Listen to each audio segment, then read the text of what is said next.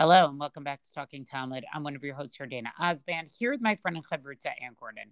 Our daf today, Masachat Nedarim, daf Yud, page 10. So we are continuing our discussion on the daf about whether or not a neder is good, whether a nedava is better. And the Gemara basically brings here a few different opinions or sort of a few different practices, attitudes towards the practice of giving voluntary korbanos. And so I'm sort of starting in the middle here. But yesterday we learned about this procedure that Hillel Hazaken did where he would sort of bring in a nedava, but he wouldn't consecrate that animal till just before he was ready to actually bring that animal as the korban itself. So there wouldn't be any possibility of the animal getting maimed or dying. Nothing could happen to that animal, so it just would essentially go right away to fulfilling its purpose. And so the Gemara now talks about Rabbi Yehuda's opinion here, and that Rabbi Yehuda also, the question is whether he said that neder was a good thing to do, and they argue that no, a neder is not a good thing to do, and that he prefers nedava. And so the Gemara says, Rabbi Yehuda Latame, right? Rabbi Yehuda follows his reasoning. To Amar, for Rabbi Yehuda says, right? And now again, he's going to go through his procedure for making an adava. Adamevi kibsatola azara. A man brings his lamb to the courtyard without it being hagdeshet. Umakshihu v'somechala v'shochta. And he consecrates it and he puts his hands on it and he slaughters it. Similar to exactly what Hillel HaZaken did as described beforehand. So when an adava is done in that way, and we're not concerned that you won't fulfill bringing that nedava, that's when it's considered to be something good. That's when it's considered to be virtuous. The Gemara goes on and says, Tinach nedava de korbanot. This fits well, when we talk about nedava korbanos. Nedava de nizirud, my ekalamemar. But what about the nedava of nizirud? In other words, because really nizirud is described as being a neder, how could that ever be described as being something good? So the Gemara says, Rabbi Yehuda Latame, Rabbi Yehuda has his reasoning, Titania, and we teach this in a brisa.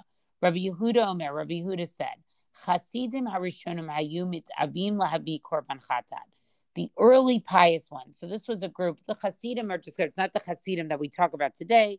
They're described in Masachah Brachod as a group of people who would take them basically 3 hours to pray. They would take an hour of preparation, an hour of prayer, and then an hour sort of afterwards. So they would take a very, very long time to daven. So these early Hasidim, they would want to bring a korban chatas. Lefi she'ein hakadosh baruch hu mevi takala al yedeihem. But because Hashem God made sure that there was would never bring a transgression through them. In other words, these were very holy people. They want to bring a chatat, but on the other hand, they never committed a transgression, so they never had to bring a chatat, right? Which is a offering that you bring when you commit a sin. So what would they do? So they would get up and they would make an nedava of a vow of Nazirat, right? So then they would have to bring a korban chatat, because when you ended your Nazirat, right? When you end being a Nazir, one of the korbanot you bring is a korban chatat. And so this is the only way that they could sort of bring this korban chatat. And Rabbi Yehuda quotes this as a good thing to do. Now, we have this brisa with this sort of practice that Rabbi Yehuda refers to, okay? But we're going to see a dissenting opinion here. Rabbi Shimon Omer, lo nadru ben Nazir, right? These early Hasidim, they would never take a vow of Nazir. Allah, what would they do? One of them would want to bring a korban olah, which again can be done voluntarily. So they would bring an olah as an adava and bring it. Shlamim, somebody wanted to bring a shlamim, which also can be done voluntarily. Maybe bring it. Toda, a korban toda. And it had 4 types of bread that were brought with it. They would bring it as an adava and bring it. They would commit to it as an adava. But nizirut, right? They would the Hasidim, Kedei shelo yakru chotin, so that they would not be called sinners. Because again, remember, the Nazir brings a korban chatan, and they bring a korban chatan. Shene'emar, how do we know that he's called a sinner? So here they quote the pasuk from Bamidbar chapter 6, verse 11, talking about the Nazir, v'chipera lav me'asher chata al hanefesh. He, the Kohen, shall provide the Nazir atonement, having sinned regarding the soul. Okay? So it says, the pasuk says explicitly that the Nazir is considered to be a sinner. Amar Abai. So then Abai says Shimon HaTzadik, right? Shimon HaTzadik, who we learned about yesterday. Shimon, Rabbi Elazar HaKapar, and Rabbi Elazar HaKapar, Kulan Shita Achatein. All three of these people agreed and had one shita, de Nazir Choteh Habe, that a Nazir was considered to be a sinner. And then it goes on, and Abai explains why exactly are they a sinner according to Shimon HaTzadik. And that was from, and Rabbi Shimon, which is from the Brisa that we just read, quotes a similar opinion of Rabbi Elazar HaKapar, you know, quoting the same pasuk. And it's interesting, the reason for Rabbi Eliezer ben Kappar is, and I'm skipping a little bit, how did his soul sin? He distressed himself from abstaining from wine. And so we learn something interesting here, that here, the reason that we're saying that he sins is that there's something about the, you know, the way that the Nazir has eating any type of grape product at all, particularly not having wine. It's a distressful way to live. It's really denying yourself something. And that's not necessarily a way that we're supposed to be living. And that's why he's considered to be, a sinner. And then it goes on with a call, even people who fast. So I think it's just interesting, to see it. And I won't read the whole passage until the Mishnah. You can read it, and it goes a little bit more into why the Nazir is a sinner.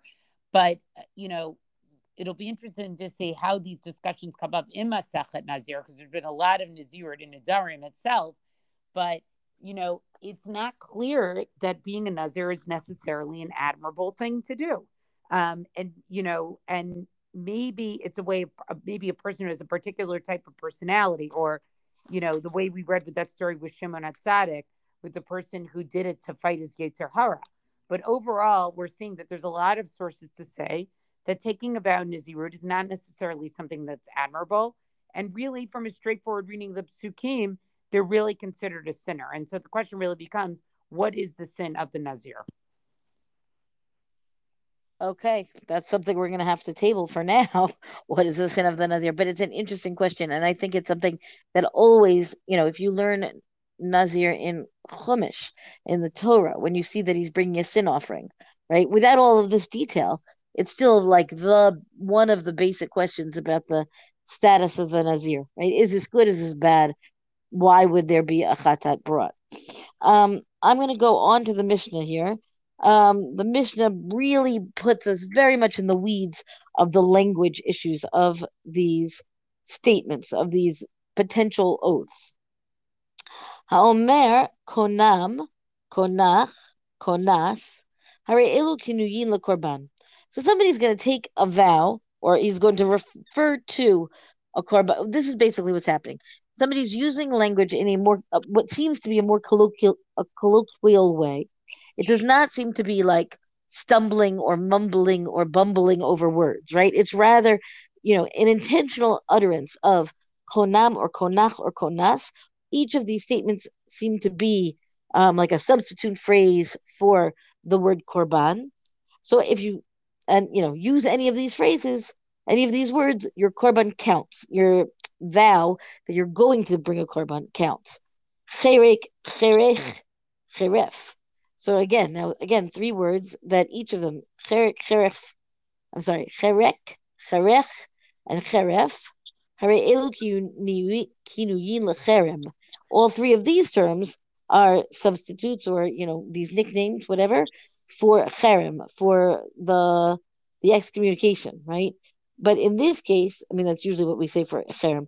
But in this case, this cherem, what happens is that it's really a dedication to the temple, to the Beit HaMikdash, and the cherem aspect of it, right? That the swearing off of its side is because now it's going to be dedicated to the Beit HaMikdash, so you can't use it. Okay. Then next we have here, Nazik, Naziach, Paziach, Harei Elu Kinuyin L'Nazirut. All of these phrases, all of these words, really, they're not phrases, are substitutes or nicknames, right, for somebody who's going to take on Nazirut. And the question is, does using these, again, more casual phrases that are not the precise formula of Nazir, will that make some, does it work? Does the person who says this actually become a Nazir through their statement? And the answer is yes. The answer is yes, meaning it's in the same way that Konam, Konach, etc. are going to be for Korban, and Cherek and Cheref are going to be for Cherem, for dedication to the Beit HaMikdash. Nazik and Naziach and so on will indeed incur or bring about Nazirut upon the person who says this. Shvuta, Shekuka, Noder B'mohi, Harei Elu Kinuyim L'Shvuah. Now this is an interesting thing, just in terms of, again, playing with the language. The last thing is you're going to take an oath, right? And the oath can come have any which details. And the Mishnah here says that the word shivuta and the word shikuka, both of them will substitute for, or, and then also somebody who takes an oath with the word mohi, all of those really will count as a shvua. That it, despite the apparent departure from the language itself. So the Gemara opens up to ask exactly what's happening here with the language. Itamar kinuyin. You say that we're going to talk about substitutes or nicknames or whatever within the language of vows. What is all this business in this Mishnah? Why are these the words? Rabbi Yochanan amar lashon umoten.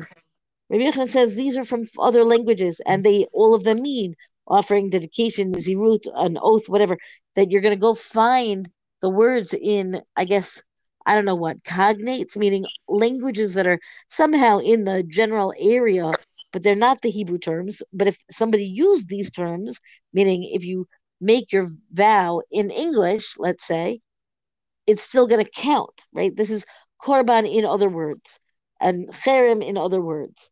Rabbi Shimon ben Lakish amar lashon shabadu lahem chachamim liot noderbo. So Rish Lakish doesn't accept that they're foreign words. Rather, he says this is the language that Chachamim devised. This is Badu. They concocted it, meaning this is the formulas that they said, these are the ways you take a vow. Why? So before we get to why, the word Badu, that means that they planned it, that they concocted these terms, comes from a verse in Malachim Aleph, where it says, in the month where he had Badu, or Bada, rather, his own heart, right? He's planned something out and in accord with his desire. So that, this idea that, where do these words come from that they should line up with the key words of Korban and Cherem and Shvuah, right? The answer, or Nazirut, the answer is that they line up because the Chazal themselves said, these are going to be the words that we're going to use to take oaths.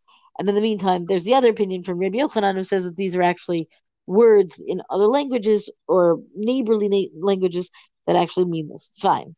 Let's go on. Why is it? Why is it that there is this concern about these pseudo words to begin with? Why